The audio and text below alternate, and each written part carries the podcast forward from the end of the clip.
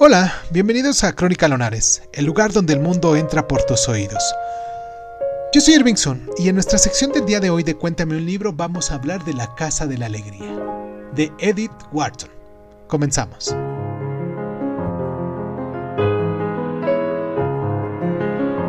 En parte novela de amor, en parte crítica social, La Casa de la Alegría se inicia con un esperanzado coqueteo.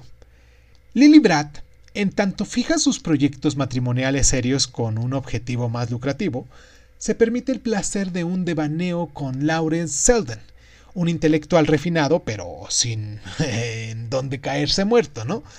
Con una sutileza de tacto y un malicioso ingenio que nos recuerdan a Jane Austen, Wharton crea una heroína en el cenit de su poderío sexual, bella, de moda, y obviamente bien relacionada.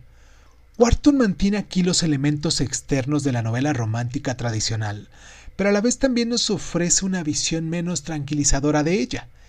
El poder femenino que encarna Lily se muestra como una barrera para la libertad intelectual su perfección física como un objeto de deseo, bellamente imaginado en el episodio en el que se muestra ante un auditorio extasiado como la representación viviente de un cuadro de Reynolds, se nos presenta como un furtil derroche de la creatividad femenina y se transforma, eh, en vez del triunfo que ella percibe, en un emblema de la situación codificada de las mujeres.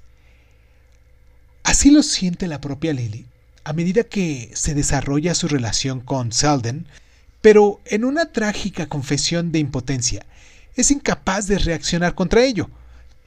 Paralizada entre estos dos deseos antagónicos de realización espiritual y libertad económica, Lily vacila y se pierde. La fuerza de la novela radica en la habilidad con la que Wharton controla las versiones alternativas de Lily como forjadora de su propio destino o como simple peón de una sociedad gobernada por el capital, el poder y la desigualdad sexual. La única base con la que cuenta Lily es precisamente lo que la oprime.